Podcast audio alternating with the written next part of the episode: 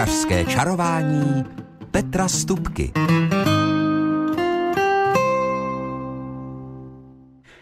Dobrou chuť vám přeje Petr Stupka a to znamená, že se co nevidět začne kuchařsky čarovat, ale dejme si do úvodu aperitivní písničku a hned po ní šumavské bylinné víno. V kuchařském čarování, jak jsem řekl před písničkou v úvodu, si teď dáme sklenku šumavského bylinného vína. Možná by vás stejně jako mě eh, roztesknil, nebo já nevím, jak to říct, ano, spíš roztesknil pohled na tu známou etiketu šumavského bylinného vína, které se eh, prodávalo docela běžně a které nebylo zas tak špatné. Někdo mu říkal čůčo, někdo eh, ho, mu nazýv, ho nazýval jinak, ale my jsme mu říkali šumavské s kamarády a s přáteli. Nicméně tohle šumavské víno jakoby, ne jakoby, ale zmizelo zmizelo někdy po revoluci, ale já mám celý ten jeho příběh, protože jsem tuhle tu etiketu šumavského bylinného vína uviděl ve stánku na náměstí v Českých Budějovicích, kde prodávají svařáky a podobně. A tak mě zajímalo, jestli je to to opravdické šumovské bylinné víno, jak ho pamatuji z těch dob dávných před 30 a víc lety. A tak jsem samozřejmě neváhal a dal jsem si jednoho panáčka nebo takový kalíšek toho vína a konstatoval jsem, že to je ono. A ptám se té prodavačky tam slečny, je, jak, kdo to vyrábí, odkud se to vzalo tohle šumavské, že ho pamatuju ze svého dětství a mládí. A naštěstí hned vedle mě tenhle ten můj dotaz slyšel eh, vysoký mladý muž, jak jsem zjistil následně Pavel Vlček. A to je jeden z těch, které, který, který za to šumavské byliné, které se tímto jakoby, ne jakoby, ale vrací se mezi nás na náš trh, tak ten za to trošku může se svými několika přáteli. Ale já mám pro vás celou historii tohohle toho šumavského vína, byliného, protože to nesahá, ta historie nesahá do té minulé doby totalitní, ale sahá dokonce do předminulého století, kdy ho vimperský lékárník doktor Bohumil Budínský vyrobil jako medicinální víno, dobré pro naše zažívání. Také se mu říkalo digestivní, to znamená víno, které se má pít na závěr hostiny, případně i před hostinou, aby člověk dobře zažíval. A jenom pro zajímavost dodám, že ten pan Bohumil Budínský byl spolužákem doktora Edvarda Beneše. Velmi dobře se znal i s prezidentem eh, Tomášem Garigem Masarykem a jeho blízkým přítelem byl tehdejší ministr financí doktor Rašín. A ta jeho firma, tohle toho pana lékárníka, produkovala vedle bylinných vín, které se tehdy prodávaly jako lék, také ovocné šťávy, kompoty, různé ovocné a bylinné čaje a další produkty. A nebyla to firma malá, měla několik filiálek, nejenom ve Vimperku, ale i třeba v trhových svinech, Nových hradech a podobně. Vraťme se ale k příběhu toho šumavského bylinného vína. To první to bylo v té první polovině minulého století úplně běžně k dostání snad ve všech lékárnách i drogeriích. A samozřejmě pak přišla doba po druhé světové válce, kdy se převrátily všechny možné pořádky a rozsekaly se tradice a tím pádem byly podniky té rodiny Budínských znárodněny a tradice zašlapány doslova do písmené a s tím i výroba toho tradičního šumavského bylinného vína. A až na počátku 60. let se v podniku Mikoprodukta začalo zase vyrábět na hořklé silné víno. První zmínka o tomto vínu, které mnozí z nás pamatují, je z roku 1962, tak je to právě teď 60 let. A e, v tomhle víně byla zachována receptura, jenom se místo původního maltózového vína, to je víno vyrobené z ječného sladu, jako základ bylo použito víno jablečné. A takhle se vyrábělo, takhle ho mnozí z nás pamatujeme asi. A jeho výroba skončila po sametové revoluci v roce 1995. No a tady by ta jeho historie asi úplně skončila, kdyby nebylo srazu abiturientů z Vimperka, a skutečnosti, že jedna firma vyrábí šumavské byliny, alespoň ho tak nazývá, ale řeknu upřímně, eh, to víno vůbec není ze Šumavy a vůbec není vyrobeno podle původní receptury pana doktora Budínského. A právě tahle ta skutečnost několik mladíků z té skupiny abiturientů eh, naštvala. Byli to samozřejmě šumavští a vimperští patrioti a rozhodli se vrátit opravdové šumavské byliné na jich Čech tak, jak má být. A trvalo to, podle toho, co říkal pan Pavel, eh, téměř nebo více jak dva roky, než se dopátrali několika osob, které s jeho výrobou měli před lety co dočinění, získali také originální recepturu a provedli, provedli spolu s nimi mnoho zkoušek. A nakonec i laboratorní měření potvrdila, že jablečný mošt, 22 druhů bylin, jakož i koření a řemeslný fortel několika jeho Čechů znovu zrodili šumavské bylinné víno které je vyrobené podle pečlivě střežené původní vimperské receptury. Tak se píše přímo na etiketě každé sklenice s tímto zajímavým a řekl bych výborným mokem. Jen pro pořádek, aby bylo jasno, víno se vyrábí ve Volině v pivovaru. Mošt na jeho výrobu je vylisovaný z jablek, které jsou sklizena kolem Truskovic, to je na dohled od Chelčic. A samozřejmě i většina bylin je ze Šumavy. Takže se není co divit, že šumavské byliné získalo prestižní ocenění Šumava, originální produkt. No, co k tomu dodat? Že by eh, jsme si nostalgicky ochutnali tuhle sklenku vína. Eh, no, bylo by to fajn, ale eh, tam tu možnost máme, protože právě teď je v podstatě v prodeji první šarže, první, první várka vína, které se vyrobilo a nalahvovalo a ta možnost se nabízí během adventu na Českobudějovickém náměstí. Já už jsem ochutnal. A někteří z vás, nebo některý z vás, posluchačů, bude možnost mít také ochutnat, protože kolem eh, půl desáté, to znamená za čtvrt hodinku, vyhlásím soutěž o poukázku eh, na šumavské byliny, na co jiného. Tak dobrý poslech, dejme si muziku a po ní mám pro vás tři kuchařské fígly. Zatímco Eva Olmerová zpívala písničku Čekej tiše, eh, tak já jsem si připravil otázkou pro, pro soutěž, která bude následovat po té další písničce a ještě se k ní vrátíme na téma šumavské bylinné víno. Nicméně teď mám pro vás tři slíbené fígle a triky, eh, které jsem vlastně vybral z vašich dotazů.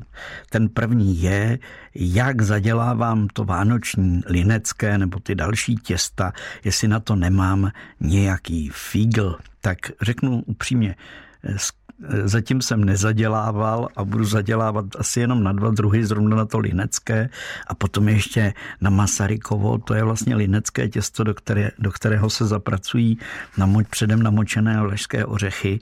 Nechá se to všechno stuhnout, pak se nakrájí kolečka, druhý den z toho válečku z tuhlého těsta z ořechy a ty kole, kolečka stejnoměrně vysoká se upečou v troubě a pak se to balí v moučkovém cukru s vanilkou asi to znáte. Nicméně, když zadělávám linecké, tak používám způsob, který jsem se naučil samozřejmě v dávných dobách svého učení a mých rozhledů po kuchyni a, a v cukrárnách a který používala i moje maminka. Takže eh, používám takovou tu cukrářskou kartu, je trošku větší, takovou tu bílou obyčejnou kartu a to máslo samozřejmě třeba, aby bylo eh, v pokojové teplotě, aby, mě, aby bylo náležitě měkké, nebo rozměklé, abych to řekl správně. No a potom všechny ty suroviny zpracovávám tak, že vlastně tou kartou eh, prořezávám tu mouku s máslem a to poměrně dlouho. A teprve, když potom by přišel do toho těsta žloutek, tak až když mám takovou žloutko, žloutkovou, eh, teda pardon, eh, moučnou drobenku, která je z mouky, cukru a másla. Oni se udělají takové jako opravdu droben, drobenka, to vypadá trošku. Vlastně všechno to, más, eh, všechno to máslo jakoby pohltí trošku tu mouku a, a to. Tak teprve do toho přidávám ten žloutek a potom už velice rychle rukou propracuju, propracuju tadyhle to těsto. A ještě tedy eh, ten žloutek často dělám ještě tak, že si ho vlastně eh, část toho moučkového cukru dám na ten žloutek a utřu si vlastně to, ten žloutek s tím cukrem, takže nemám samotný žloutek, ale mám takovou žloutkovou cukrovou kašičku, která se mi daleko lépe rozptýlí a rychleji rozptýlí do toho těsta, protože tohleto křehké těsto linecké je, eh, také se mu ve Francii třeba mu říkají, mm, těsto pro studené ruce, nebo tak jsem si to přeložil. A sice proto, protože když budete vlastně rukama zpracovávat to, to máslo, poměrně hodně másla v tom těstě, tak samozřejmě to těsto potom se stane až téměř blátivé. Takže to je, to je eh, takový fígl na linecké těsto, nešahat na něj rukama, eh, nejprve ho kartou, nebo takový mají taky hospodyně dřevěné nože, kterými vlastně celé tohleto eh, těsto prořežou, promíchají do té drobenky a potom už na to máčknete a během chvilky máte krásné hladké těsto. Tak, Další eh, fígl, který je, ten je jednoduchý, jak dělám míchaná vajíčka, tak míchaná vajíčka dělám nejraději tak, že je vyklepnu na pánev, ať už je tam cibulka, nebo špek, nebo obojí, a pěkně je nechám vyklepnutá, nemíchám s nimi a nechám, aby se ten bílek malinko stužil nesmí být úplně tvrdý. Jo? A až když eh, ten bílek je prostě stužený, malinko se srazí, tak teprve potom tu pánev, protože mám rád vláčná vajíčka, tak tu pánev stahnu z tepla, chvilku nechám a potom to teprve promíchám dohromady. Takže vlastně ten bílek je stuhlý a ten žloutek zůstane téměř všechen tekutý a takhle mi vajíčka chutnají nejvíce. No a pak mám složitou otázku, nebo eh, jednoduchou otázku, ale docela se složitou odpovědí a ta se týká, eh, jak udělám takovou tu klasickou hnědou omáčku, třeba když dělám roštěnou, nebo když budu dělat nějaké takové to žebírko na houbách, tak aby to bylo pěkně hnědé, ta omáčka, tak jak to mývají v hospodách. No, tak je s tím docela práce, ale odpověď je jednoduchá. Na začátek je třeba mít cibulový základ, který je třeba dobře vypec. To znamená, ta cibule má být opečená, ne spálená, ale eh, má být víc než zlatá, aby jsme si rozuměli. A eh, ta vlastně takhle, takhle opečená do hněda nebo do bronzova opečená cibule potom v té omáčce, v tom při tom dušení dalším, vlastně pustí tu svoji barvu, eh, tu, tu svoji opečenou barvu, když to řeknu takhle, taky pustí do té omáčky. Ale z pravidla to ještě není úplně ta barva. Tak potom dřív se to dělávalo tak, že se ta omáčka ten, ta vydušenina se několikrát opékala, vysmahla se na tuk, vydusila, takže se opekly i vlastně i ty bílkoviny, které během té úpravy z toho masa vytekly jako šťáva takže se to opekalo a to opravdu trvá dlouho, musí se u toho stát, musí se to promíchávat, prská to na všechny strany. Tak mám jiný fígl, mám doma v pohotovostní poloze tmavou sojovou omáčku, vyloženě s označením tmavá, dark, jako hodně tmavá sojová omáčka a stačí často jenom pár kapek nebo půl lžička, aby vám tu omáčku doladila do té pěkné hnědavé barvy. Tak to byly tři dnešní fígle kuchařského čarování. Teď si po písničku a po ní bude soutěžní otázka, jejíž vítěz, nebo ten, kdo správně odpoví, získá poukázku na konzumaci šumavského bylinného vína v hodnotě 250 korun. Takže to stojí za to, to stojí za zavolání na linku, kterou asi už znáte, 221 554 411. Tak, teď písnička a po ní soutěžíme kuchařském čarování dnes eh, jsme tolik nevařili, ale popijíme, tak trošku tedy nostalgicky popijíme šumavské bylinné víno.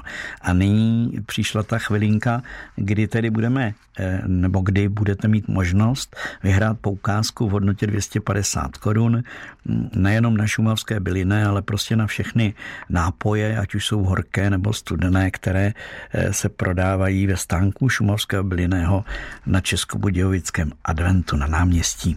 Tak, takže eh, teď prosím pěkně slyšte otázku. Já jsem mluvil o eh, tu historii šumavského bylinného vína jsem popisoval a na jejím začátku stal eh, vimperský lékárník, pan Budínský, pan doktor Budínský, který vlastně tohleto víno vyrobil, skomponoval, vyzkoušel a připravil ho pro naše zažívání. A tohleto víno se v podstatě ve velmi podobném stavu dostává opět na náš trh a můžeme si eh, tedy to, si ho užít. A já se ptám, otázka zní, jak se eh, pan doktor Budínský jmenoval jménem. Byl to za A Radomysl, nebo to byl Bohumil, a nebo to byl Dobromil. Tak, a teď už můžete volat správnou odpověď. Jak se jmenoval? Radomil, Bohumil, Dobromil. Tak, kdo se dovolal? Dobrý den. Halo. Halo, dovolal se k nám někdo? Slyšíme jenom nějak, ně, ně, něco pípat? Tak bohužel, tohle jsme se nespojili dobře asi. Tak další volající, dobrý den. Dobrý den, tady Marie. Ano, Maruško, odkud voláte? Od Bechyně.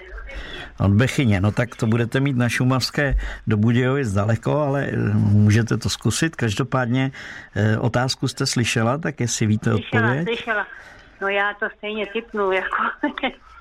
tak bohumil, no. No, typla jste to úplně správně, Maruško, takže ano, byl to pan doktor Bohumil Budínský, ten, který tedy to šumovské byliné vytvořil a začal ho prodávat a hojně potom ho prodával po celou první republiku. Tak, tak jo, tak děkujeme, nechte nám adresu, paní Maruško, jo? Ano, ano, ano. Děkujeme, Děkuju. děkujeme.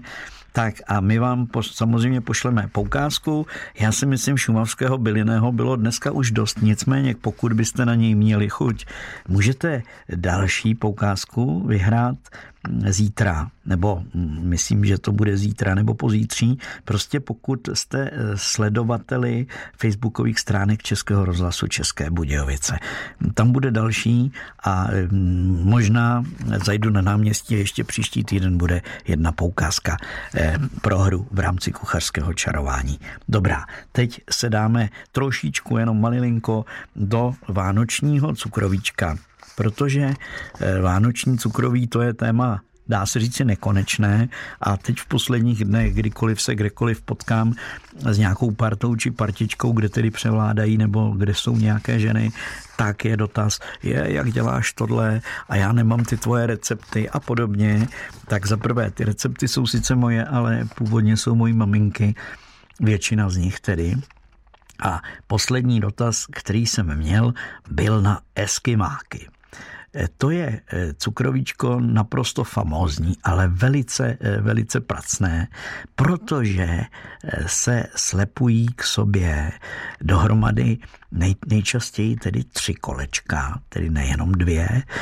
Uvnitř je máslový krém, a kolem dokola je omáznuto všechno a zase, zase zasypáno kokosem. Takže ono to opravdu vypadá pěkně, pěkně zmrzlé, pěkně bílé na talíři. Je to dekorativní, ale je to i výborné.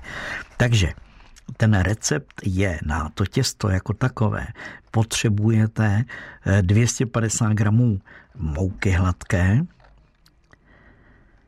150 gramů tuku, zase máslo, anebo někdo to dává půl na půl s nějakým tou náhražkou, ale já jsem teda pro máslo ve všech případech. 120 gramů moučkového cukru, 60 gramů e, semletých, ale pozor, lískových oříšků, nebo můžou být strouhané, to je jasné. Jeden žloutek a půl lžičky, malé mokalžičky jedlé sody, aby se to nafouklo. A co je důležité, tohleto těsto se vyvaluje na poměrně hodně tenký plát. Jo, takže není to takové to těsto, které se válí, jako když děláte linecké, tam se to těsto dělá vyšší, tady se to krají tenčí. A e, z toho válu, toho plátu samozřejmě na válu vykrajujete kolečka a ty se dávají na plech s pečicím papírem a pečou se. No a jak už jsem řekl, ty pečené se potom slepí k sobě máslovým krémem klasickým a tři kolečka a navrch by mělo být přilepeno kolečko, které je potaženo bílou polevou, bílkovou s, cukrem, to určitě znáte, prostě tohletou eh, cukrovou polevou, takže je to bílé. Ze strany se všechno zase lehce omázne krémem a obalí se ve strouhaném kokosu. Tak. Případně se samozřejmě na to může použít i jiná poleva, ale mně se líbí tyhle ty eskimáci úplně takovýhle. A ještě tedy do toho krému máslového. Můžete přidat samozřejmě i trošku likéru a já jsem naposledy do toho přidal, pokud si pamatuju, likér, který byl citronový, jako je to limoncello, to určitě znáte z Itálie, někteří tedy, tak to v tom bylo úplně famózní. Takže to byly eskimáci, které jsem slíbil. No a teď vzhledem k času eh, si dáme poslední písničku a po ní rychlý kuchařský kalendář. Kuchařský kalendář. A s ním samozřejmě sedm nápadů, co vařit v příštích dnech, tak první nápad je boršč. Ano, hutná polévka plná zeleniny, já jsem ji měl včera k večeři, tak proto jsem zařadil jí do kalendáře. Další typ zapečené těstoviny, ať už to budou šunkafleky, houbofleky a nejen tak, nebo jen tak se sírem, pěkně zapečené těstoviny, to je vždycky dobrota, rychlý oběd, nějaký salát k tomu. A bramborový salát s červenou řepou a křenem a celý spojený kysanou smetanou s opečenou topinkou, na sucho opečenou topinkou. To je výborná večeře. A e, ryba, aby nechyběla na, na, na stole, tak si dáme rybí karbanátky nebo biftečky e, z rybího filé. Dělám jenom, ne, to nemelu, nakrájím to slepým vajíčkem, škrobem, upeču krásné karbanátky a k tomu bramborovou kaši. To je přece dobrota. A potom jak jsem tady mluvil o té hnědé omáčce, tak jsem měl chuť na vepřové na houbách. Houby si čerstvé nejsou, samozřejmě, ale i ze sušených hub uděláte vynikající dušené vepřové nebo i hovězí na houbách. No a předposlední tip je pečínka Moje oblíbená. Nakrájíte buček na kosky, přidáte cibuli, česnek, kmín, sůl a pečete to a výpečky jsou na světě a je to vždycky dobrota, třeba se špenátem a bramborovými noky. No a na závěr něco sladkého, úplně obyčejné, jednoduché palačinky když je promáznete marmeládou a k tomu nebo, nebo s lipánkem, to je dobrota. No a to už je poslední dobrota, kterou vám pro dnešek nabízím, ale za týden samozřejmě se zase těším na slyšenou. Do té doby mějte jenom radostí a dobrou pohodou cukrované dny. To vám přejí ti, kdo dnes kuchařsky červali. Honza Simota s rozhlasovou technikou a do mikrofonu jako vždycky a radostně k vám promlouval kuchařský čaroděj Petr Stupka. thank you